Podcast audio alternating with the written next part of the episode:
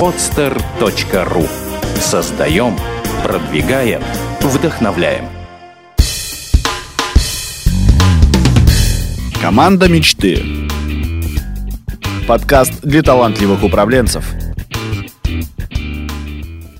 Всем здравствуйте. Меня зовут Ирина Исаченко, и вы слушаете подкаст «Команда мечты». Каждую неделю гости нашей студии делятся своим опытом в области управления персоналом, рассказывают, как они собрали свою команду и как они управляют своими сотрудниками. И сегодня наш гость Павел Савинкин. Павел – основатель и руководитель агентства по подбору менеджеров по продажам Sales Solution и школы эффективных продаж. Привет, Павел. Ира, привет. Павел, для начала у меня к тебе традиционный вопрос. Расскажи о своем профессиональном пути, с чего началась твоя карьера. О, ну это достаточно интересная история.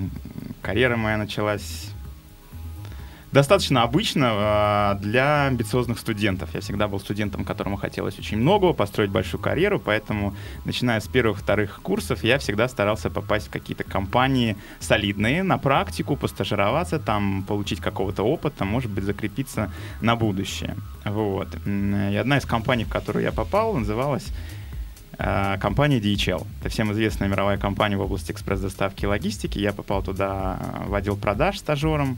Мне всегда хотелось сделать карьеру большую. Я знал, что те, кто идут работать в отдел продаж, добиваются самого огромного карьерного роста. В итоге могут стать топ-менеджерами и руководителями крупнейших международных компаний. Поэтому я решил, что пойду стажером в отдел продаж.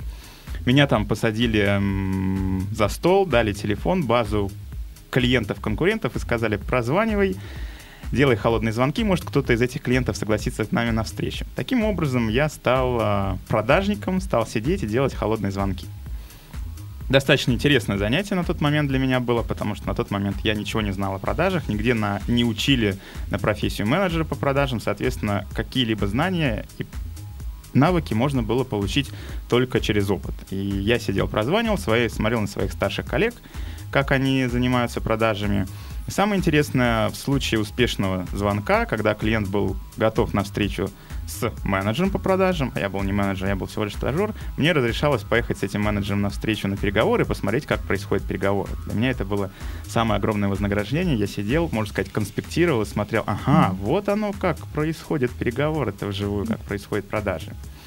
Затем меня взяли в компанию DHL на должность менеджера по продажам. Я отвечал за продажи в, на одной пятой части Петербурга.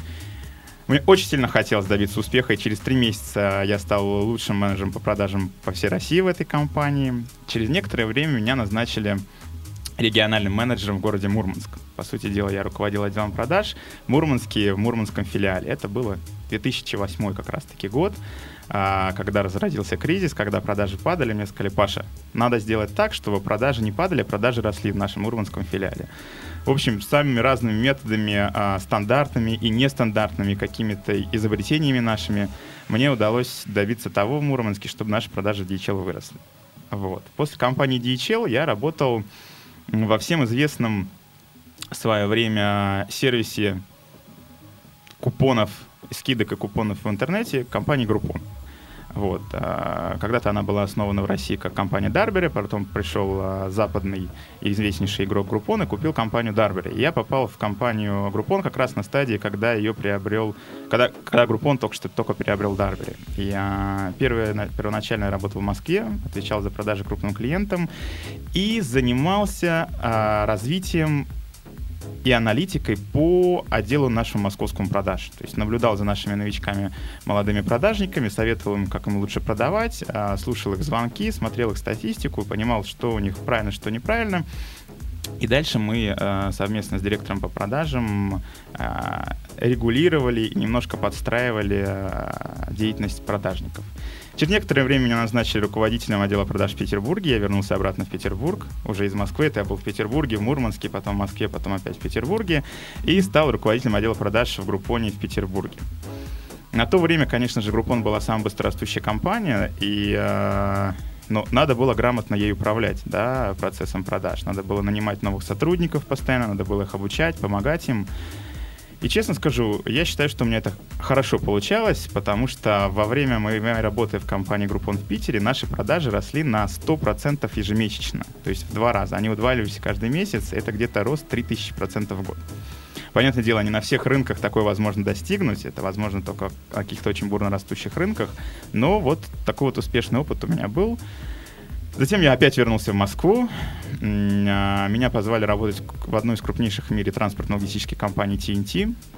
Там я был руководителем группы по работе с крупнейшими промышленными клиентами. Это компании а-ля а, там, Bosch, Siemens, Tetra Pak, Rusal, Transair, Lufthansa, Газпром, Норильский никель, вот подобного рода компании. И задачу, в мои задачи и а, моих ребят, которые были в моей команде, входило проактивный выход на этих клиентах, их привлечение и работа с ними. То есть такие продажи крупнейшим международным клиентам. В том числе часто были переговоры с иностранцами. Мы ездили за границу, к нам приезжали руководители иностранных компаний, чтобы в России наладить логистику. Было достаточно интересно и полезно. И вот как раз работая в компании TNT, ко мне пришла в голову мысль, что ведь всем нужны хорошие менеджеры по продажам, а их нигде нет. Более того, а, нужны хорошие тренинги по продажам. А на все тренинги, которые я ходил, они, ну, мягко говоря, такие были не очень, не в эфире будет сказано, но, но, но мне не нравятся в основном, какие тренинги были и сейчас остаются. И я решил открыть свое собственное агентство А по подбору и обучению менеджеров по продажам. То есть находить хороших, классных специалистов на рынке, с одной стороны, а с другой стороны, новичков обучать действительно работающим и эффективным техникам продаж на рынках B2B. Вот, собственно говоря, чем я сейчас и занимаюсь. У меня свое агентство, мы находим хороших менеджеров по продажам, мы консультируем компании в области построения системы привлечения постоянной хороших менеджеров по продажам, и мы ведем тренинги по продажам. Угу. А, Павел, вот скажи, пожалуйста, ты путешествовал из Петербурга в Мурманск, Москву, Петербург, потом опять куда-то. А вот сколько по времени вот это, длился вот этот карьерный путь? А, сначала в DHL, потом в Группоне, потом в TNT. Ну, смотри, а, в DHL я попал первый раз в 2006 году да, на должность э, стажера отдела продаж. Соответственно, сейчас у нас конец 2013, практически mm-hmm. 2014, это уже 8 лет. Mm-hmm. Да, а, конечно, между работами где-то в какой-то момент были а, небольшие перерывы. В частности, там последние полтора года я исключительно занимаюсь своим бизнесом и не работаю в какой-либо mm-hmm. крупной компании. Ну, в целом, этот карьерный путь можно описать 5-6 лет, плюс mm-hmm. года, когда я занимаюсь своим бизнесом. Mm-hmm. А ты стал в свое время руководителем отдела продаж, ну, то есть из менеджеров по продажам, да. а у тебя прошел произошло повышение. Вот скажи, за счет каких достижений тебе удалось вот занять а, такую ступеньку? Ну, если мы будем говорить, допустим, о компании Groupon, где было явно сначала uh-huh. в Москве я занимал а, должность не управленческую, на меня назначили руководителем отдела продаж по Петербургу. Но по факту это был руководитель петербургского офиса, я, да, потому что э, в Петербурге был непосредственно только отдел продаж, все остальные операционный отдел находился в Москве штаб-квартире. Поэтому я возглавлял питерский офис в должности территориального менеджера, руководителя отдела продаж. А, у меня это случилось так же, как и у многих других, наверное, благодаря каким-то личным качествам и м, ситуации воли случая. Потому что, с одной стороны, когда я э, пришел только в Группон, я всегда серьезно относился к работе. Да? И я считаю, чтобы сделать карьеру, нужно сначала показывать, а, хорошие личные результаты продаж, б, хорошую самодисциплину, потому что если звезда-продажник постоянно опаздывает и перечит руководителю, не выполняет какие-либо задания, ну, на него смотрят, как, конечно, на звезду, которая продает, но которая никогда не станет руководителем. Я это понимал, я понимал, что если есть правила какие-то установленные в компании, их нужно соблюдать. И э, третье, наверное, какой-то широкий бизнес-вижен. То есть, эм, работая в офисе Группон в Москве, мне никогда было не страшно высказать свое мнение непосредственно директору по всей России. Я мог прийти и сказать, вот ты знаешь, э, я считаю, что нам лучше пойти такой-то, такой-то стратегии или так, так, так, так-то продавать, потому что вот мне кажется, что это будет лучше. Mm-hmm. Или выбрать этот продукт, или лучше вот так управлять отделом продаж. Видимо, эти мои качества были замечены, и в один прекрасный день, а, работая в Москве, я решил, что все-таки мои компетенции гораздо выше, чем просто такой э, хороший продажник и аналитик по отделу продаж. Я пришел к генеральному директору по России и сказал, ты знаешь, я считаю, что я достоин большего, поэтому, пожалуй, я уволюсь из вашей компании и найду себе более достойное место несмотря на то, что зарплата была хорошая, да, зарплата меня полностью устраивала, а меня не устраивало то, чем я занимаюсь, мне, мне хотелось большего. И на удивление меня не отпустили. Руководитель сказал, нет, Павел. Она, мы по-английски говорили, она была англичанка, она сказала, we need you, мы, ты нам нужен. Оставайся у нас. Я говорю, да, ты же из Питера, давай ты поедешь в Питер и будешь там руководить отделом продаж. Я говорю, ну окей, а что вы мне по финансам предлагаете? На тот момент меня зарплата в Москве устраивала. Он говорит, мы тебе повысим два раза оклад. Я думаю, вау, окей, я останусь, пожалуй. Это хороший, хороший опыт будет. И эм, так бывает у всех, да, каждый человек, президент, комп президент компании, руководитель, какая-то суперзвезда. Многие стараются сделать карьеру, э, добиться успеха, но кроме стараний нужно еще и попасть в нужный момент в нужное место. Если ты в определенный момент в нужном месте не попал, продолжай стараться. Ты в другом месте попадешь это в нужное место. Да, поэтому наши усилия никогда не э, будут, так скажем, не оценены. Но просто у кого-то они быстрее бывают оценены, у кого-то медленнее, но если человек старается, он всегда добьется своего. Ну, знаешь, судя по твоему рассказу, еще можно сделать вывод, что не нужно быть скромным. О, нужно я знаю... ценить себя. А, ты знаешь, я знаю такие истории в нашей российской действительности, как люди вот вообще, э, не обладая никаким опытом, приходили на собеседование на должность директора по продажам по всей России, проходили его, никаких успехов не добивались в этой компании, их э, э, с легкостью увольняли через э, полгода. Тем не менее, у них был опыт руководства, и они дальше шли в другие другие компании, говорю, у меня есть опыт руководства известной компании. Угу. Дальше, дальше, дальше. Такое в нашей стране сейчас прокатывает. Я не советую так поступать. Я так не поступал. И я все-таки за честную карьеру и за то, чтобы человек а, был назначен на определенную должность только в том случае, если он действительно обладает всеми необходимыми компетенциями и опытом для того, чтобы на этой должности находиться и для того, чтобы привести свое отдел либо свою компанию к успеху. То есть я против каких-то таких, знаешь, на, на пан, взять на понт руководителя и сказать, я буду руководителем. Ну, я как сейчас, э, мы, мы, мы подбираем менеджеров по продажам, не только менеджеров по продажам, но и руководителей. И к нам иногда приходят такие кадры, да, вот э, коммерческий директор, смотришь его резюме, и он меня за последние 10 лет, он менял работу каждые 10 месяцев. Ну, то есть я не могу понять, как человек может работать коммерческим директором, да, менеджер по продажам, ладно, меняет работу каждый год, но если коммерческий директор меняет работу каждый год, это означает, что он ни на одном из мест не добивается успеха. Потому mm-hmm. что успех менеджера по продажам можно оценить в соответствии там, с циклом продаж месяц, два, три месяца, полгода. Но успех коммерческого директора как раз-таки определяется там не меньше, чем через год. Так mm-hmm. вот, он каждые 10 месяцев меняет работу на протяжении 10 лет. Ну, выглядит это немного странно, и смотришь на такого человека, не хочешь с ним общаться. Mm-hmm.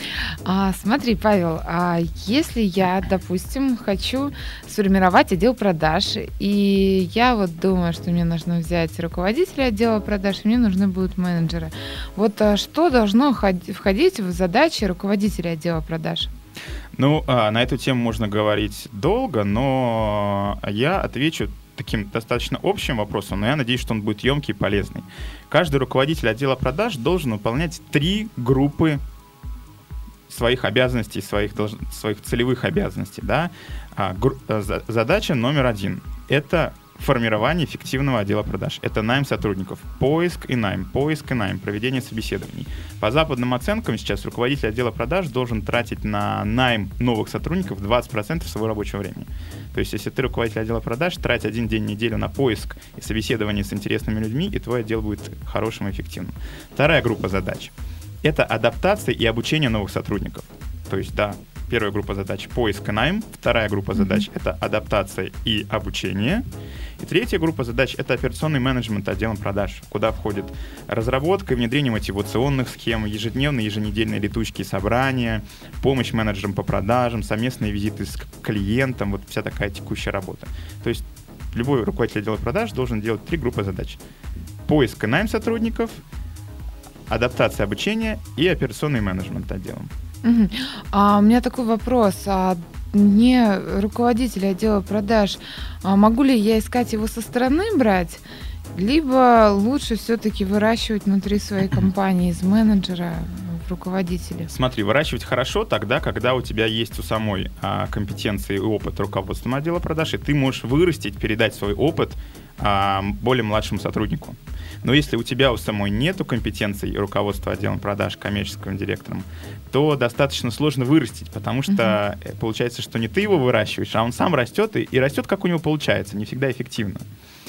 И мой совет, вот сколько я не наблюдаю за компаниями, за последний год, наверное, я пообщался где-то с двумя сотнями работодателей на разных конференциях, встречах, переговорах, и э, мы провели в нашем агентстве около трех тысяч собеседований с менеджерами по продажам, с руководителями. От каждых из них мы э, берем интересную информацию с рынка о том, как создан отдел продаж, как он работает, какие эффективные методики работают в продажах. Так вот, исходя из всей этой статистики, все-таки прихожу к выводу, что успешные компании, вот если у тебя нету в настоящий момент отдела продаж, либо так вот у тебя один-два продажника, которые кое-как работают, лучше взять профессионала, который имеет опыт а, организации отделов продаж, который имеет опыт руководства отдела продаж, который имеет опыт личных продаж. Ему придется заплатить чуть-чуть побольше, но ты не будешь спотыкаться очень многие вещи, нежели ты бы просто бы повысила бы своего текущего менеджера по mm-hmm. продажам. А вообще заработная плата руководителя отдела продаж, она из каких частей должна складываться? Это должен быть большущий оклад, и там еще какой-то бонус за работу команды, либо, а, либо может быть, будет еще плюсом, чтобы он сам какие-то продажи сложные совершал. А, ну, вообще, как вот а, складывается схема оплаты руководителя отдела продаж? Ну, а, ты знаешь, вопрос достаточно общий, Почему? Потому что сколько у нас компаний, столько и бывает видов отделов продаж и мотивационных схем. Очень многое зависит от а, компании, от того, что она продает и как. Очень многое зависит от цикла продаж. Потому что, что я имею в виду цикл продаж? Это момент от начала контакта с потенциальным клиентом до момента заключения сделок и получения денег. Да, и в некоторых бизнесах э, цикл продаж может быть одна неделя, да, вот ты позвонила, вы договорились, угу. заключили договор по факсу, вам заплатили деньги. Это маленький цикл, а бывает цикл год. Вы начали контактировать с клиентом, и все это долго идет, серия переговоров, одна встреча, другая, с одними лицами, другими, и только через год какая-то сделка заключена, а может и не заключена. Поэтому, конечно, всегда чем больше цикл, я советую, тем больше должен быть оклад, тем больше должен быть профессионализм у человека, потому что вы сможете оценить действительно эффективность этого сотрудника через очень длительный период времени, а это большие риски для компании. Да? Чем меньше период времени цикл продаж, тем быстрее мы можем оценить сотрудник эффективен или нет. Если он неэффективен, его вовремя уволить и, и не попасть в какую-то яму. Поэтому с точки зрения зарплаты все по-разному. Должен быть оклад, должен быть бонус за выполнение плана продаж отделом, если у отдела продаж есть план, mm-hmm. либо некий процент от, за продажи отдела, когда у продаж, э, за продажи отдела продаж, mm-hmm. масло масляное, когда у отдела продаж плана нету, но все менеджеры получают некую комиссию от продаж, соответственно, руководитель отдела продаж тоже получает свою некоторую комиссию от э, продаж своих подчиненных. Плюс всегда должны быть все-таки какие-то качественные показатели, не только количественные у руководителя отдела продаж, а бывают качественные. Да, когда директор компании, руководство компании хочет а, достигнуть каких-то долгосрочных целей, они ставят перед руководителем отдела продаж какие-то количественные цели. Вот мы хотим за год столько-то продать, поэтому давай, выполняй, выполнишь план, получишь свой бонус в дополнение к зарплате квартальные бонусы, бывают годовые бонусы. А еще мы хотим, чтобы наша компания достигла каких-то не знаю, качественных показателей. Допустим, вот мы назначаем тебя руководителем продаж, сейчас у нас два продажника, они не очень качественные. Мы через год ожидаем, что мы достигнем, а, количественных целей, б, наш отдел будет сильным, в нем работать, будет работать 8 человек, будут прописаны политики, правила, процедуры, составлены скрипты общения. В общем, это будет боеспособная система, а не просто пару э, коллег, которые сейчас есть. Вот если это будет через год, понятное дело, мы это оценим неформально, то ты получишь дополнительный бонус за достижение этого качественного показателя. Угу. А в процентном соотношении какой должен быть э, процент от зарплаты оклад и... У руководителя, либо у, у, у менеджера? У руководителя отдела. а, ну, э, смотри, значит, у менеджеров по продажам бывает, что оклад составляет лишь там 30% вознаграждения, большая часть это бонусы. Но с точки зрения руководителя отделов продаж, я больше встречаю систему, где у руководителя достаточно большой фикс бывает по отношению к процентам. Проценты есть, они хорошие, они могут составлять еще до половины фикса, э, еще столько же, сколько фикс, mm-hmm. да, за год, но все-таки и но самое главное, что бонусы выплачиваются не ежемесячно руководителю, а обычно ежеквартально и или раз в год. Именно поэтому у него должен быть большой фикс, чтобы mm-hmm. ему было на что жить, на что есть, а его бонус был за выполнение отделом каких-то таких стратегических целей и операционных целей, он ему был как такой подарок, на который он там, в зависимости от компании, может купить себе, э, не знаю, иногда квартиру, иногда машину, иногда просто поехать на отдых, да. Uh-huh. Э, разные бывают в России вознаграждения, это отдельная тема. Поэтому фикс должен быть у руководителя хороший, иначе он может от вас быстро уйти, э, либо он будет ориентирован на выполнение краткосрочных целей, как угу. и все продажники, э, в разрез с долгосрочными и среднесрочными целями компании. Угу. А можешь сказать, какая сейчас по рынку дельта вообще зарплаты руководителей, ну, цифры? У, разная. Я, я вчера встречался с одним человеком, он мне назвал, сколько у него фикс у руководителя отдела продаж. Ну, я удивился, что бывают такие маленькие цены, но ему удалось. Компании разные, да, ну, вот совершенно дельта... разные. А я знаю от 30 тысяч рублей до 600 тысяч рублей. Вот примерно такой фикс. 30 это какой, э, какая сфера бизнеса? Ну, это небольшая компания в сфере обслуживание, фотоуслуги, вот а, как бы. Угу, понятно. Достаточно там А 600 персонал. тысяч это в, в топ, да, компаниях? Это в топ-компаниях, это больше встречается в Москве, нежели чем в Петербурге. В Петербурге это крайне редко встречаются подобные цифры, но в Москве подобная цифра совершенно не редкость. Да, коммерческий директор, там, руководитель отдела, это скорее такой больше коммерческий директор, чем uh руководитель отдела продаж, да, у него там больше человек подчинений, у него как раз-таки в подчинении еще есть руководитель отдела uh продаж, и вот в этом случае 600, да. А, то есть непосредственно руководитель, ну, наверное, до 250, я знаю. Такой, угу. Угу, понятно. А, Павел, сейчас ты руководишь э, собственной компанией по подбору менеджеров по продажам и по их обучению. А расскажи, пожалуйста, сколько у тебя работает сотрудников и что это за специалисты? И, как ты уже до этого сказал, вы существуете полтора-два года, правильно? Ну да, мы существуем полтора года. Более того, как а, такая полноценная компания, мы существуем год и два месяца. До этого я работал исключительно один, угу. и только где-то э, в октябре прошлого года я нанял первого сотрудника. Вот.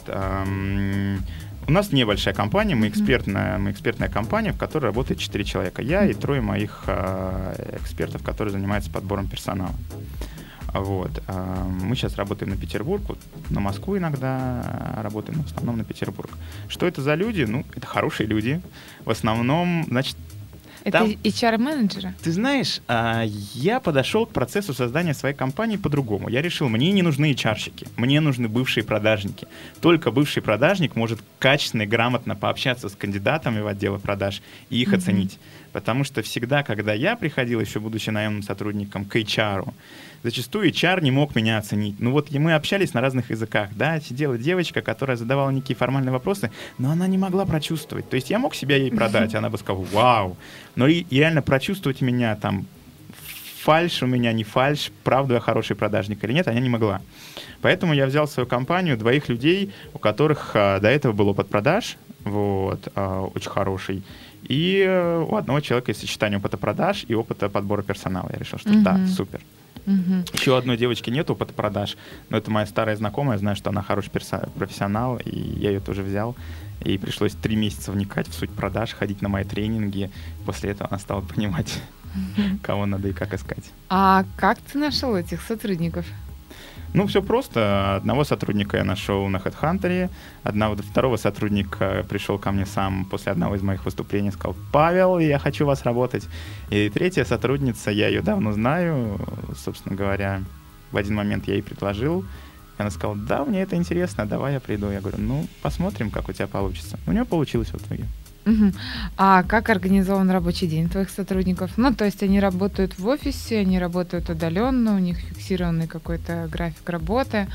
Как у вас устроено? Ну, практически всегда они работают в офисе, за исключением некоторых случаев, потому что э, работа вне офиса, она достаточно такая, ее тяжело контролировать, тяжело самомотивироваться, потому что даже мне люди определенный момент мы переезжали из одного офиса в другой, и где-то в течение месяца у нас все это затянулось, и мы работали из дома.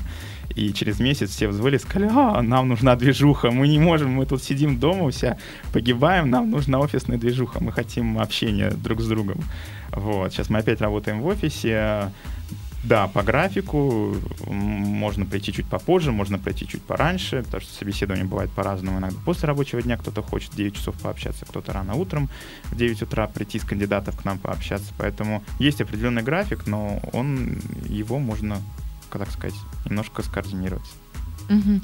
А вообще, в принципе, вот по устройству вашему, вашего офиса, по там каких-то, может быть, внутренним а, фишкам, как у вас все складывается? И вообще, а, ты что-то делал специально для того, чтобы твоим сотрудникам было вот максимально комфортно работать? Или, в принципе, это не так важно? Нет, это очень важно. Офис очень важен. Иногда прихожу к своим некоторым потенциальным клиентам, и ты знаешь, э, захожу к ним в офис и понимаю, я бы тут не хотел работать. Какой-то развал, да, такой компания позиционирует себя как лидер рынка. Не знаю, не вижу. Поэтому знаю, что сотрудники потенциальные к ним придя в офис поймут, что э, что-то что завалено, какие-то коробки, стены пустые, столы непонятно стоят. Сидят люди, ну, как-то так достаточно уныло. А, я пошел по-другому. Я знаю, что в офисе должно быть комфортно. Мы, у нас не было возможности снять там офис в бизнес-центре класса А с мега-диванами, поэтому мы снимаем офис посредством по нашим компаниям нашей компании, да, надо, надо жить всегда посредством, поэтому мы снимаем тот офис, который можем себе позволить, но его максимально украсили, как только можем. Я повесил на стены различные картины, какие-то мотивационные штучки, картинки с успешными продажниками, какие-то награды. У нас есть доска, где мы рисуем какие-то интересные штучки. Одна из девчонок притащила цветочки, да, вот э, постарались э, даже офисные перегородки взять каких-то ярких цветов, там оранжевый, зеленый внедрить. Ну, то есть офисное пространство, оно важно угу. для эффективной работы. И из того, что есть, нужно стараться максимум сделать интересный на взгляд и удобный для того, чтобы работать и сидеть офис. Да? Угу. Вот в частности у нас там вот почему-то было эхо, да, вот сейчас мы находимся в студии, здесь эхо нет, здесь mm-hmm. такие хорошие стены, а у нас при разговоре по телефону случалось эхо, и я понял, что, видимо, тут мало мебели или чего-то еще, и мы стали э, вешать на стены дополнительно еще картины и ставить дополнительно какие-то шкафы, лампы и торшеры, чтобы убрать эхо, чтобы было mm-hmm. комфортнее разговаривать. Тем самым мы убрали эхо, стало комфортнее, приятнее общаться друг с другом по телефону. Mm-hmm. А как ты мотивируешь своих сотрудников, чтобы они хорошо работали? Ну, я считаю, что хороших сотрудников надо смотреть от человека, да, что, что его мотивирует. Но э, я мотивирую сотрудников тем, что мотивирует меня в первую очередь. Это большие амбициозные цели. Да, и вот при нами продажников иногда говорят, как нам найти звезду? Я говорю, звезду можно найти только тогда, когда вы сами звездная компания с большими перспективами. Если вы не звездная компания с маленькими перспективами, малая компания с малыми перспективами роста, то вы не сможете найти себе звезду. Либо она к вам придет и уйдет. Да, это вот отдельный вопрос. Может, чуть попозже поговорим, как удержать продажников. Mm-hmm. А, чем я мотивирую людей? Значит, у нас есть амбициозные цели, у нас есть а, зарплата ориентирована, а, настроенная от результатов работы людей, mm-hmm. да, не просто оклад, а небольшой оклад плюс фикс, о, плюс проценты, mm-hmm. небольшой фикс плюс проценты от сделки, и у нас есть комфортные условия взаимоотношения в коллективе это очень важный фактор, который всегда удерживает людей. Это взаимоотношения человека со своим начальником и отношения со своими коллегами. И если начальник ведет себя так, что ему подчиненному, его подчиненному с ним некомфортно, он не получает удовольствия, то подчиненный будет стараться в любой момент, как только сможет уйти. И если ты руководитель, и ты хочешь удержать сотрудников, делай так, чтобы им с тобой было комфортно. Делай так, чтобы не было конфликтов в коллективе. Ты, ты должна видеть, что происходит, чувствовать, и заранее, когда назревает некоторый конфликт, сама его, а, так скажем, гасить. Mm-hmm. Вот. И э, в данном случае, когда есть какая-то финансовая стимулирующая часть, хорошие взаимоотношения и глобальная идея, э, люди будут, людям будет интересно работать. Mm-hmm. Интересно. А, Павел, а вообще, по-твоему, вот если брать, ну, взять вот топ три мотиватора, то вот на твоем опыте ты уже руководил и а, в Группоне, отделом продаж, у тебя собственная компания. Что вообще, в принципе, движет людьми? А, ну, топ-3 мотиватора. Я их озвучил, они, они, они uh-huh. я их озвучил в моей компании. То есть я сделал себя так, как я это наблюдал да, я вот не книжку прочел и решил, mm-hmm. что ну, так надо, не подумал, что так надо, хотя я так и думал. Но я еще наблюдал по сторонам, как лучше это сделать, как это происходит в успешных компаниях, как это происходит не в успешных. Поэтому топ-3 мотиватора людей всегда мотивируют. Деньги, но не только деньги. Вот иногда но говорят, они на первом месте деньги стоят. А для кого как? Зависит от кандидата, зависит от э, работы, которую он выполняет, от, от его профессии, да, зависит от других обстоятельств. Ты знаешь, вот почему-то я не согласен. Вот все всегда вокруг говорят, самый главный мотиватор — это деньги, самый главный мотиватор — это деньги. Я тоже думаю, да, но я смотрю, я вот общаюсь, ко мне приходят хоро- лучшие сотрудники, менеджеры по продажам и посредственные. И мне с ними со всеми интересно пообщаться, как кандидаты приходят на собеседование. я смотрю на лучших, действительно, самых крутых сотрудников. И я понимаю, что их мотивируют совсем, совсем не деньги. То есть деньги для них важны, но вот они говорят вообще не о деньгах. Они говорят о глобальных идеях, они говорят о комфорте работы, они говорят о том, что они могут самореализовываться, они говорят о профессиональном росте, они говорят о о каком-то entertainment е на работе. И о деньгах они говорят мало. И чем менее качественный сотрудник, чем ты на него смотришь и думаешь, у, он какой-то не очень. Чем чаще он говорит о деньгах. Он говорит, меня, мне нужны деньги, мне все равно, что делать, мне нужны деньги. Возможно, он подойдет в свою компанию. Есть разные компании работодатели, есть разные сотрудники. Это как а, парни и девушки. Каждому своя пара. Также и каждому работодателю свои сотрудники. Вот эм, деньги всегда должны мотивировать сотрудников, но лучших мотивируют не только деньги. Одними деньгами ты не замотивируешь. Вот не знаю, ты читала или смотрела, что думают а, там сотрудники Google, по-моему, о Google, сотрудники Facebook. И вот, вот просто вот так вот окунуться в западную какую-нибудь компанию, спросить э, людей в лучших компаниях мира, в Гугле, в Фейсбуке, не знаю, в Apple, что тебя сюда привело и что тебя удерживает здесь и заставляет работать лучше. Я уверен на 100%, что любой сотрудник Гугла, Apple или Фейсбука скажет, точно тебе не ответит на первом месте, что мне тут, я тут работаю, потому что мне хорошо платят. Он сто пудов ответит что-то другое. У лучших работодателей. А вот у работодателей посредственных, посредственные сотрудники скажут, ну, мне надо где-то работать, надо что-то зарабатывать, вроде тут что-то платят, поэтому я тут работаю, собственно говоря. Ну, вот как бы это основной мотиватор. Угу. То есть, получается, на первом месте можно поставить это возможность э, профессиональной реализации, реализации своих профессиональных целей Второе это заработная плата, и третье это руководитель. Заработная правильно? плата, Или смотри, третье? зависит от размера заработной платы. То есть это как пирамида потребностей масла. Должен быть удовлетворен какой-то первый уровень потребностей. То есть каждому человеку нужен какой-то свой минимум, которому, при котором ему комфортно живется. Мгм. И пока этот минимум не достигнут, тогда, конечно же, он очень там смотрит на зарплату. Но если до него у, него есть комфортный минимум, при котором, ну, окей, ему хватает на еду, на Мгм. жизнь, как бы хочется всегда больше, но ему хватает, тогда вступают в силу другие мотиваторы. Но если ему нечего есть, конечно, он смотрит туда, где, где дети что-то Мгм. заработать, что ему надо платить ипотеку, там, кормить детей и что-то зарабатывать на жизнь. Так что Мгм. вот когда удовлетворен первый минимальный уровень, вступают в э, мотивационные факторы все остальные. Мгм. А, понятно. А, Павел, давай немножко вернемся назад. И мы поговорили о руководителях отдела продаж. Давай сейчас поговорим с- о менеджерах. Давай. По продажам, а расскажи, пожалуйста, как происходит процесс а, поиска и подбора а, менеджеров? Он происходит очень интересно. Ну, На самом деле, как- как- когда я занялся своим делом, я думал, откуда берутся хорошие продажники? Думал, думал, пробовал разные способы, и оказалось все банально просто. Значит, все люди, которые ищут работу, они где-то так или иначе а, публикуют свои резюме, а именно на работных сайтах. Да, вот я, я пробовал находить сотрудников, менеджеров по продажам через соцсети, через различные другие, не знаю, через соцсети хорошие продажники не, не ищутся. Хорошие продажники ищутся через HeadHunter, допустим. Вот. Но самое интересное в том, что если сейчас зайти на HeadHunter, допустим, выбрать регион Санкт-Петербург и найти всех менеджеров по продажам, то тебе выскочит 150 тысяч человек, которые ежесекундно ищут работу на менеджера по продажам и опубликовали свое резюме на HeadHunter. Главная задача, как из этих 150 тысяч найти одного, двух, трех, которые нужны тебе.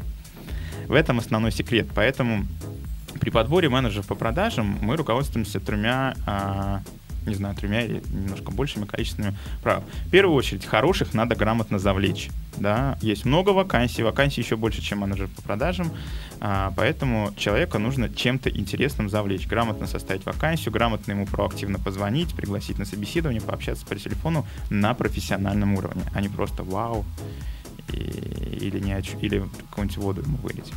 Во-вторых, Значит, а, чтобы найти хорошего продажника, нужно осмотреть большое количество кандидатов. Вот если ты посмотрела троих и из них выбрала лучших, то скажи, пожалуйста, как думаешь, твой конкурент а, действует хуже тебя или так же, или лучше? Скорее всего, либо так же, либо лучше тебя. Он посмотрел десятерых и выбрал лучшего, а ты посмотрел всего троих и выбрал лучших из троих. И какова вероятность, что тот человек, которого ты выбрала, будет лучше, чем тот человек, которого выбрал конкурент?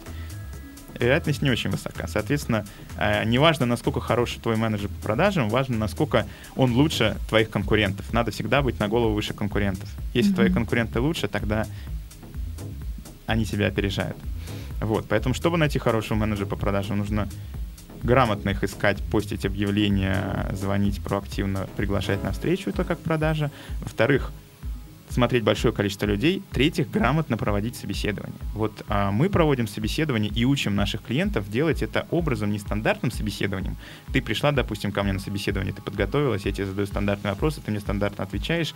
В общем, здесь тяжело определить, насколько ты продажник. Если бы ты была бы, не знаю, финансистом, я бы мог тебе дать какие-то задачки, ты просчитала бы, я посмотрел ответы, тогда бы я бы понимал бы, uh-huh. насколько ты качественный. Если ты менеджер по продажам, все-таки, в первую очередь, мы переходим с тобой на собеседование на тот уровень общения, когда ты забываешь, что ты на собеседовании, и ты отключаешь все свои заготовки. Во-вторых, мы на собеседованиях применяем определенные техники обхода сознания. Когда ты не говоришь нам не определенные заготовленные варианты, а мы проходим через, твое, через твой щит, барьер, и где-то вкапываемся в твое подсознательное, и ты нам отвечаешь на наши кейсы и задачки, которые мы тебе даем, именно то, что на самом деле, как на самом деле есть, а не то, что ты хотела бы сказать и что мы хотели бы услышать. Угу. Вот, поэтому третий как бы правило нашей работы это грамотное проведение собеседования, такое, чтобы а тебя оценить хорошо, б тебе продать работодателя.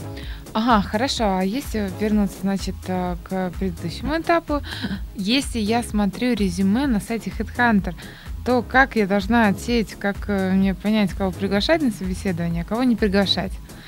На Ты знаешь, это, это большая проблема, потому что люди не умеют составлять резюме. Иногда приглашаешь человека на собеседование с плохим резюме, оказывается классный, классный продажник. Я говорю, а ты что, не мог себе нормальное резюме составить? Ты же продавец, ты должен продавать себя. А что, разве это плохое резюме? Блин.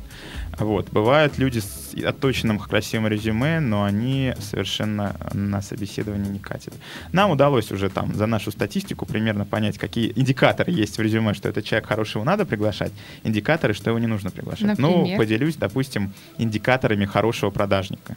А, значит, плохой менеджер по продажам, посредственный, такой унылая серая масса, тебе в резюме расскажет то, что он делал. Он тебе скажет звонки, визиты, отправка коммерческих предложений, но не поделятся результатами. Хорошие, эффективные продажники в резюме пишут не столько о том, что они делали, а о том, что они достигли. Они тебе в резюме напишут, привлек там 20 клиентов, название этих клиентов обязательно. А, увеличил продажи своей компании на столько-то, столько-то процентов, добился такого-то, такого-то успеха. Еще прошел курсы, тренинги, очень важно для продажника, чтобы он постоянно самообучался, либо чтобы его обучали. Да? Он, он много чего напишет о своих результатах, о своих достижениях, о своих пожеланиях, если еще будет а, мотивационное письмо у него, в котором он напишет, почему он хочет работать именно в твоей компании. Mm-hmm. Это хорошо. А если такой стандартный, есть стандартные вакансии, где написано, что вы должны делать, также куча стандартных резюме, где человек просто формально написал его должностные обязанности, mm-hmm. но оно не цепляет. Но, говорю, даже из тех, у кого плохие резюме, бывают, встречаются хорошие люди. Но надо смотреть много людей. Надо mm-hmm. на потоке смотреть людей. А на собеседовании на какие качества я должна обращать внимание? Вообще, а, как мне вот понять, что этот продажник, он классный? А, смотри, в зависимости от того, кто тебе нужен. Есть разные типы продажников, есть, а, ну, в целом разделю там три классификации. Во-первых, есть B2B, B2C. Uh-huh. Одно дело, ты ищешь продажника для бизнес-то-бизнес сферы, другое дело для бизнес-то-кастомер. Вот. Второе дело, тебе нужен хантер или фармер. Хантер — это те э, продажники, которые нацелены на холодные продажи и поиск привлечения новых клиентов, но они вот, когда у них рутина с текущими клиентами, документы оборот, они все затухают.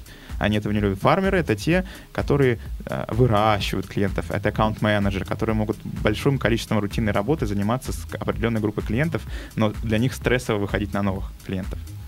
И э, третий вариант — это такая передовая вещь, какой тип продаж у тебя в компании, транзакционные или консультационные. Транзакционные продажи — это тогда, когда ты продаешь что-то простое, что уже есть на рынке, в чем много конкурентов, и клиент, в общем-то, понимает, что ему нужно и что ты ему готова предложить. Консультационные продажи — это когда ты продаешь какой-то новый продукт на рынке, либо тот продукт, товар или услугу, которым клиент пока что не пользуется. У него есть определенные потребности, и свои потребности он закрывает друг, другого типами услугами товар. А ты ему предлагаешь что-то инновационное для него, что он еще никогда не покупал.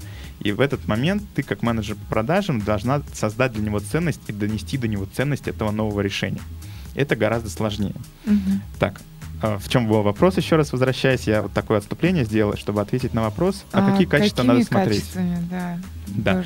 Ну вот, а, в зависимости от того, в какую из этих сфер, в какой тип продаж ты подбираешь сотрудника, он должен обладать теми или иными качествами, бывают прямо противоположными. Но вот в целом, так, если мы говорим о менеджерах по продажам, вот в общем, в общем, в общем, то я могу перечислить там 7, 7, 6, 7 качеств, которыми должен обладать человек, чтобы все-таки стать хорошим продажником в целом. Давай. Да, в первую очередь человек должен быть ориентирован на цель, а не на, резу- а не на процесс. Да? Ориентация на цель, на результат, а не на процесс. Есть люди, которые ориентированы очень сильно на процесс.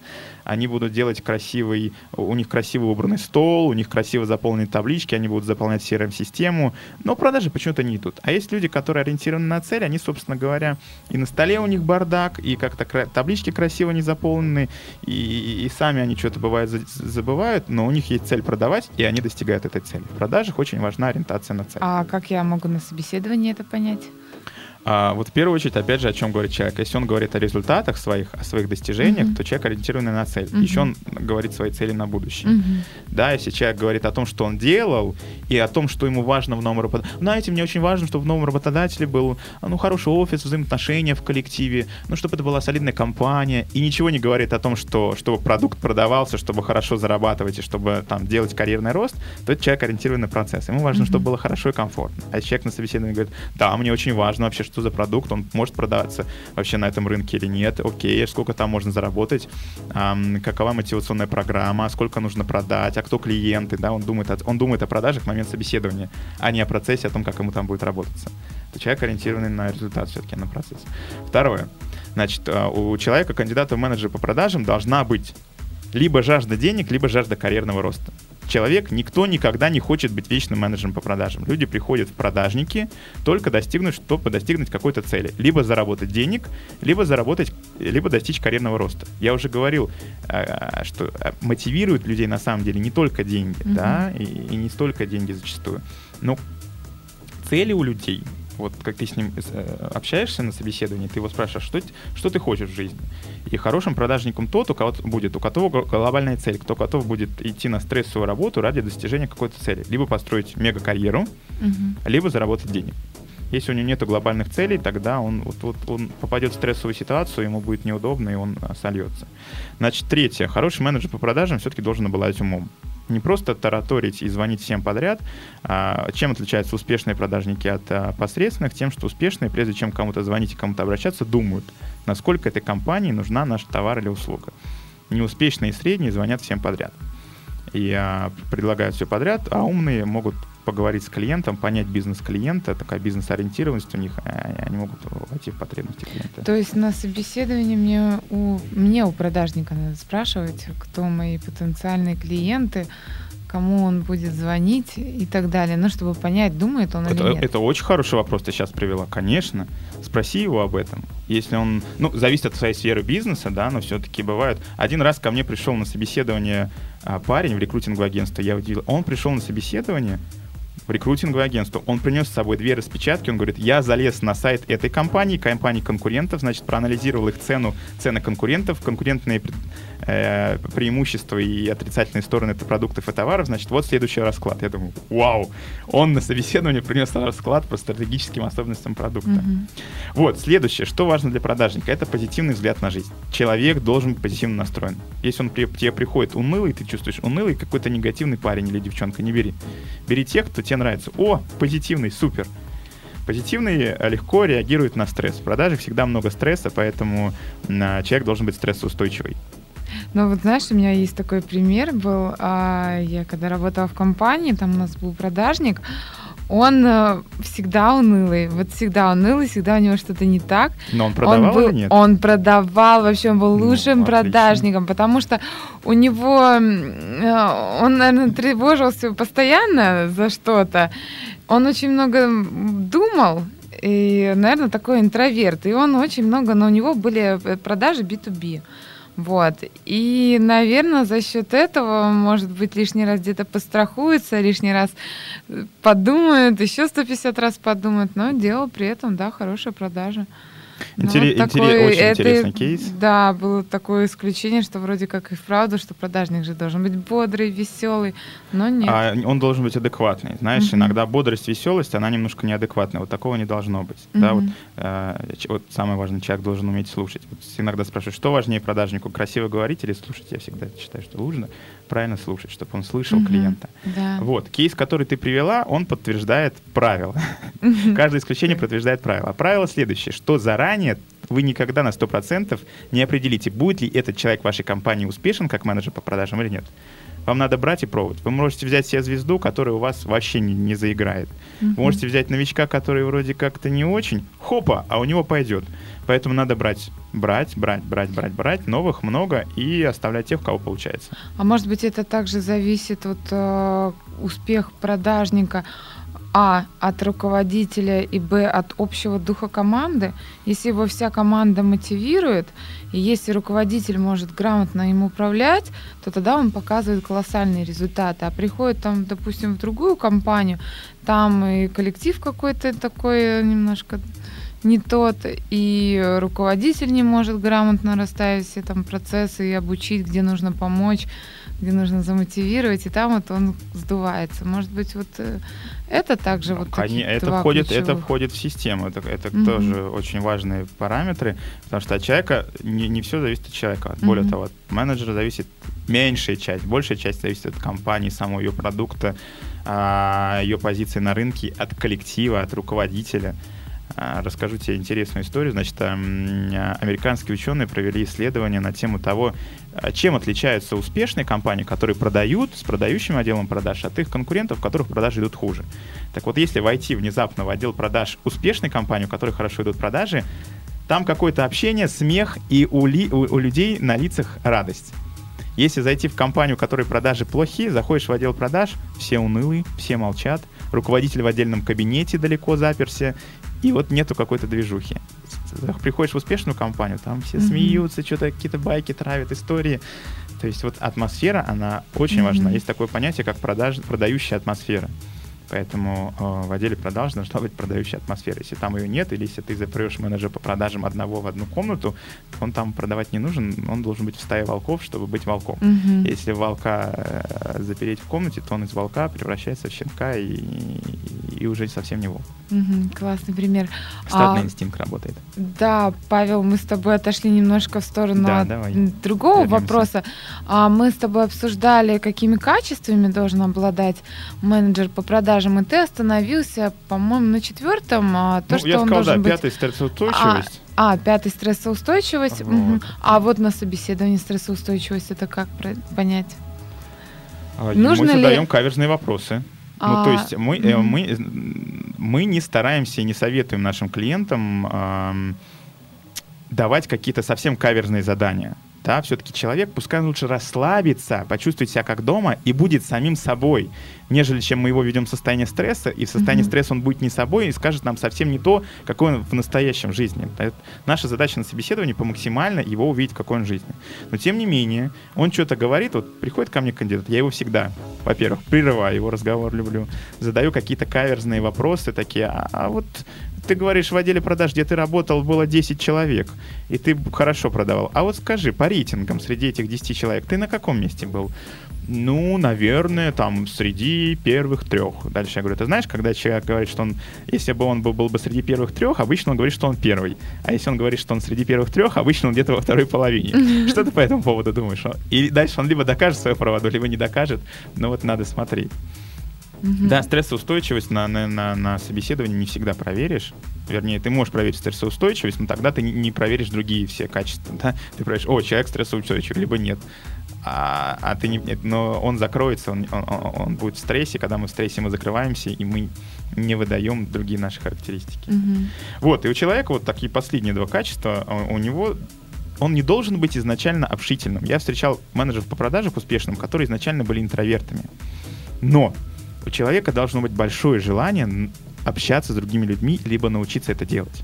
Потому что в продажники всегда приходят не от хорошей жизни. Иногда люди туда попадают, потому что у них что-то не получилось, да, и у них вот смотришь на резюме, такая рваная карьера, а потом хопа, где-то менеджером по продажам зацепился и пошел работать. А до этого было все рвано.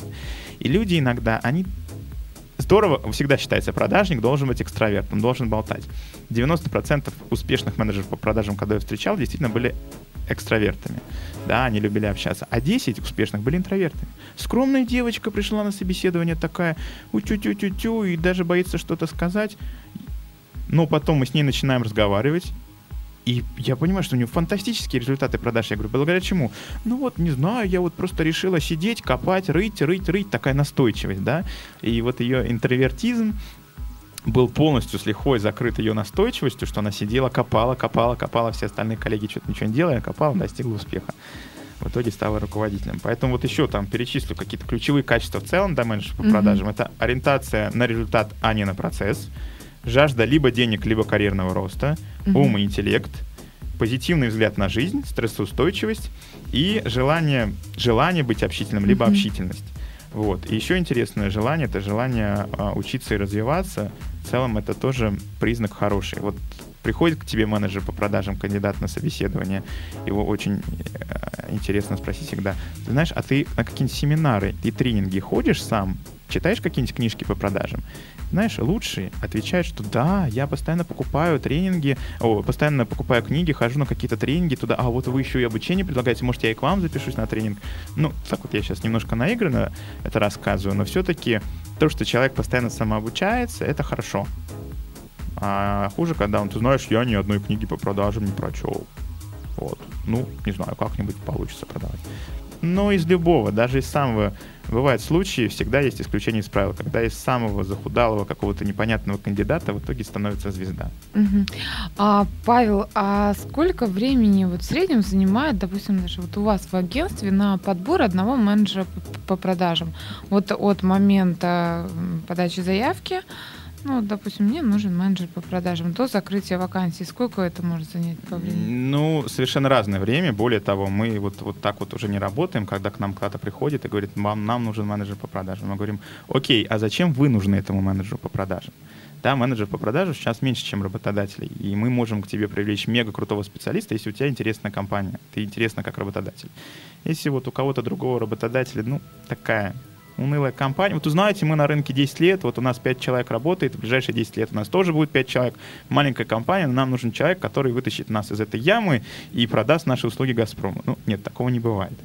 Вот, поэтому, а, чтобы найти хорошего кандидата в хорошую компанию, а, уходит меньше иногда времени, чем найти хорошего кандидата в посредственную компанию. Ну Бывали разные сколько... случаи. От одного дня до полутора месяцев. Более того, есть иногда работодатели, ну, сейчас мы таких ошибок не совершаем, когда мы только начинали работу, мы соглашались на работу со всеми работодателями, и только постфактум мы понимали, что мы им никогда никого не найдем. Они ожидают хорошего сотрудника, но они, как работодатель, нам никому не нужны. Поэтому мы ввели новую услугу, мы, наоборот, к работодателям сейчас помогаем э, хорошо выглядеть на рынке труда, быть привлекательным работодателем для сотрудников и организовать себе поток из успешных кандидатов. Такая там новая услуга, которую мы постоянно сейчас внедряем, она помогает нашим работодателям. Ага, а у менеджеров по продажам у них э, вот в каком, ну, какое процентное соотношение заработной платы должно быть? Сколько процентов должен составлять от общей суммы дохода оклад и сколько процентов, соответственно? Бонус? Ну, опять же, все по-разному, зависит от цикла продаж. Вот э, сколько платить менеджеру по продажам? Там 25 или 50 или 100 оклад. Есть разные кандидаты. Если ты хочешь человека с опытом, еще и на длительный цикл, то ему надо платить хороший а, оклад, а бонусы уже там как получится. Считается, что Э, оклад должен составлять где-то одну треть от бонусной части, mm-hmm. от совокупного дохода, то есть две трети бонусная часть. Это выполняется не всегда. Да, и опять же, если у нас есть цикл продаж одна неделя, то в целом мы можем назначить человеку-новичку без опыта небольшой оклад и м- платить проценты. И через месяц после через два месяца после работы он уже будет получать проценты. Но если у нас цикл продаж год, и нам нужен хороший профессионал, то и первые проценты он получит только через год после того, как он нам придет. Но мы не можем ему предлагать оклад 25. Он уже профессионал, ему минимум надо 50, чтобы жить. Потому что он, ему там он, ему уже лет 27-28, у него успешный опыт. Э, его проценты будут большие, но эти проценты будут через год, поэтому ему надо 50, 60, иногда 70 оклад предложить, чтобы он начал у тебя работать. Вот. Но в итоге все равно как бы соотношение фиксовой части ожидаемых процентов бывает где-то один к двум. То есть одна Мгм. треть это фикс, и две трети это процент. Это в случае успеха Мгм. менеджер по продажам. Бывают разные компании. В Группоне было немножко по-другому. Там бывало, что оклад 25, а люди у нас зарабатывали 300 тысяч в месяц. Ну, Там был очень маленький цикл продаж. Там цикл продаж был два дня. Позвонил Мгм. клиенту, он согласен, все, суп, поехали. И новичок, придя через месяц, уже мог заработать свои первые бонусы, поэтому Мгм. Понятно. А скажи, пожалуйста, вот э, многие руководители, они а, помимо того, что жалуются, что очень сложно найти менеджера по продаже, по продажам, но также э, говорят, что очень сложно удержать, потому что текучка Конечно. а, происходит. Как мне удержать своего менеджера по продажам, чтобы он через полгода, через год э, не разместил свое резюме на HeadHunter, и чтобы ваше агентство его потом никуда Ну, во-первых, ты должна знать, ты должна изначально принять ситуацию такова, что в 90%, 90% с компаний в России те компании, в которых менеджер работает всего год и меньше. Вот ты должна для себя принять ситуацию, что через год этот человек уйдет. Главное, чтобы он шел, ушел не раньше, чем через год от тебя, да. Поэтому, с одной стороны, тебе нужно выстроить систему, я назвал это системой там некого, наши все отделы продаж — это система дырявого ведра, туда попадают менеджеры по продажам, но часть из них выплескиваются, не пройдя испытательный срок, часть в течение года через дырки утекает, и на дне остаются один-два успешных, которые зацепились за эту компанию и в ней работают. Так вот, чтобы эта система работала успешно, нужно в это ведро, чтобы постоянно шел шланг с водой новых менеджеров. Тогда такое дело будет работать успешно. Мы, кстати, как раз-таки вот на этом сейчас стали большую часть специализации своей иметь. Так, что сделать, чтобы он не уходил? А, надо брать тех людей, которые бы не были бы overqualified для тебя. Что я имею в виду? Очень важно, что человек ожидает от тебя как от работодателя и что на самом деле он получает. Вот если он, когда приходил, ожидал одно, мега-мега-мега круто, но пришел к тебе, а по факту выяснилось, что да компания-то у тебя не такая крутая, да продажи-то не идут, да продукт так себе, и в целом дела не очень хорошо, и бонусы ты обещала 150 тысяч ему, а на самом деле он только 30 зарабатывает, даже продавая хорошо.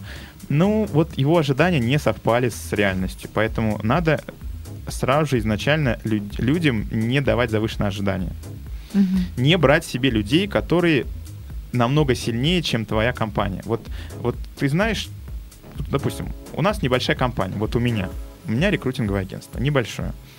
Я не могу позволить себе привлечь на работу мега-мега профессионала с опытом там в иностранных компаниях на огромнейший оклад, потому что у меня, небо- ну, у меня не- уже не стартап, но небольшая компания, которая развивается, да. Соответственно, я ищу себе людей соответствующих. Я понимаю, что они тоже сейчас еще не мега крутые, но мы вместе будем развиваться. И я буду развиваться, и моя компания, и они внутри компании. И нас это будет устраивать. Да, а вот если бы я привлек мега какую-нибудь звезду, и через несколько месяцев эта бы звезда бы поняла бы, что, наверное, она хочет больше, и моя компания просто не успевает так быстро развиваться, чтобы позволить им, ему тоже реализовывать Мгм. себя, то он уйдет. Второе. Проводите время со своими сотрудниками. Многие неуспешные руководители, а, значит, са- садятся в другую комнату, мало времени проводят с сотрудниками. Для сотрудника самое большое вознаграждение — это время с тобой. Если ты ходишь с ними вместе на обед, проводишь какое-то время, корпоративы, обсуждаешь их проблемы, задачи, ну, в первую очередь рабочие, иногда личные, но чаще всё-таки какие-то рабочие моменты, то они становятся лично к тебе лояльны. Если ты Мгм. закрылась в своем кабинете, их посадила в отдельный кабинет, сказала, работайте, у нас субординация, с вами на обед я не пойду, ко мне только на вы, ну, вот они найдут то место, где им удобнее. Все люди ищут больше комфорта. Мгм. А, и в-третьих, все-таки людям иногда нужно, ты понимаешь, что он вырос, что он хочет большего, ты можешь ему, чтобы он не ушел из твоей компании, поручить какое-то направление развивать. Да, вот ты вот чувствуешь, что он уже развился в, в твоем направ- на той должности, на, ко- на которую он пришел, ты ему сейчас большего дать не можешь на этой должности, и ты чувствуешь, что он вот-вот уйдет, но ты хочешь, чтобы этот человек остался в твоей компании. Поручи ему больше обязанностей, какой-нибудь новый проект развивать, скажи, теперь ты менеджер вот по новому направлению, которое у нас еще не развито, давай, вот тебе все карты в руки, ты даже можешь зарплату не повышать, но для него это будет новая интересная работа, новый проект, он теперь, вот скажи, под- проект пойдет, ты под себя на- наберешь команду, он будет понимать, ага, я тут смогу быть руководителем, все, его это мотивирует, и он остается. Мгм. А вот, кстати, по поводу того, что ты говорил до этого, а, нужно оправдывать ожидания да, нового сотрудника, менеджера по продажам. Я на этот э, счет обычно советую руководителям во время собеседования, во-первых, обязательно распечатывать резюме, и ручкой обязательно вот на такие вопросы просто записывать, что говорит человек, и периодически хотя бы раз в 3-4 месяца перечитывать, просто смотреть вот его ожидания, насколько они, вот, ну, он сейчас, спустя 3 месяца, а, он оправдал ожидания своего сотрудника или нет? Вот там даже а, можно задавать вопросы у кандидатов там через 4, через полгода, какой уровень зарплаты вы бы хотели там через год, Знаешь, допустим. Главное, если это не выполняется, это не показывать своим сотрудникам, потому что если ты поймешь, что его ожидания были больше, но он кое-как работает, и ты его позовешь, ты знаешь, ты хотел 200 зарабатывать тысяч, но сейчас у тебя пока что 50 выходит. Как ты на это смотришь? Он подумает, черт, я же действительно дороже стою, и он от тебя уйдет. Не, ну понятно, это да, по умолчанию, но просто это как для руководителя напоминалочка о том, что если он хочет все-таки, чтобы его команда верила ему и была с ним и не распадалась, вот, а, наверное, было бы хорошо, чтобы... Ну да, интересный прием, согласен. А, также это мы, соответственно... Павел, а, у нас время уже подходит к концу. А, остались два вопроса из нашей традиционной рубрики, на которые отвечают все наши гости. А, и первый вопрос звучит так. А можешь привести примеры интересного, а, на твой взгляд, управленческого решения? Это может быть какая-либо компания, либо а, какой-то руководитель, или пример интересной фишки, которую придумала компания для своих сотрудников. А, ну, смотри, расскажу тебе одну интересную фишку. Она э, звучит как не управленческая, но она очень хорошо как mm-hmm. раз-таки сотрудников удерживала и делала правильный настрой и эффективную работу в коллективе. А когда я попал в компанию Groupon, московский офис, значит, там э, вся политика строилась а мы сделаем, тут должна быть движуха в офисе, как в Силиконовой долине в Америке. Да, тут не должен быть скучный российский офис, тут все сотрудники должны чувствовать себя удобно, могут сидеть за рабочим столом, могут на кухне, могут на полу работать, где хотят. И, эм, так скажем, для, знаешь, утром встают, все такие сонные приходят на работу, и была введена, значит, управленческая фишка такая, на это э, выделялось деньги из бюджета, что в 11 часов утра приезжает э, машина, привозит э, гигантскую, гигантское количество фруктов. Эти фрукты там э, девушки какие-то специально нанятые, э, не знаю, вождь или кто-то офис-менеджер моет и разносит всем сотрудникам. И вот я помню, что этого момента ждали все в 11 утра, что как бы работаешь, как раз вроде там прошло 2-1,5 часа после начала рабочего дня, как-то так вот, и думаешь, м-м, сейчас виноградику, бананчиков, яблочек, там апельсинчиков будет. И вроде как такой, знаешь, момент не совсем связанный с управлением, но он создавал такую какую-то движуху, радость mm-hmm. и удовольствие, что на самом деле стоимость этих фруктов была намного меньше, чем удовлетворенность в среднем людей, которые потом их ели на работе. То есть mm-hmm. в 11 утра это был тот момент, когда вообще на спаде, так как бы, не знаю, второй завтрак или что, или начать mm-hmm, делать. Mm-hmm. И тут вдруг какой-то приятный сюрприз для тебя, и ты думаешь, м-м, здорово, подкрепились, ладно, дальше. Как-то это создавало такое вот здоровое, что ли, ощущение и внутри, и снаружи. Ага, интересно очень. Но на самом деле мне понравилось то, что именно ключевое, это то, что фрукты не лежали постоянно в офисе, а что их именно привозили. Ой, они очень быстро так. Да, они да, быстро и потому что это как раз создавало вот эту радость, потому что когда они постоянно лежат в офисе, то уже ты относишься это, ну, как само собой. А тут бац, не, такой... Их ждали, ждали, да, как раз таки, да, блин, да. 11 утра, где, где, хотим ну, поесть. Супер, здорово, очень интересно. Ага, и у меня второй вопрос. А, скажи, пожалуйста, какие лично твои а, особенности управления помогают тебе успешно взаимодействовать с сотрудниками?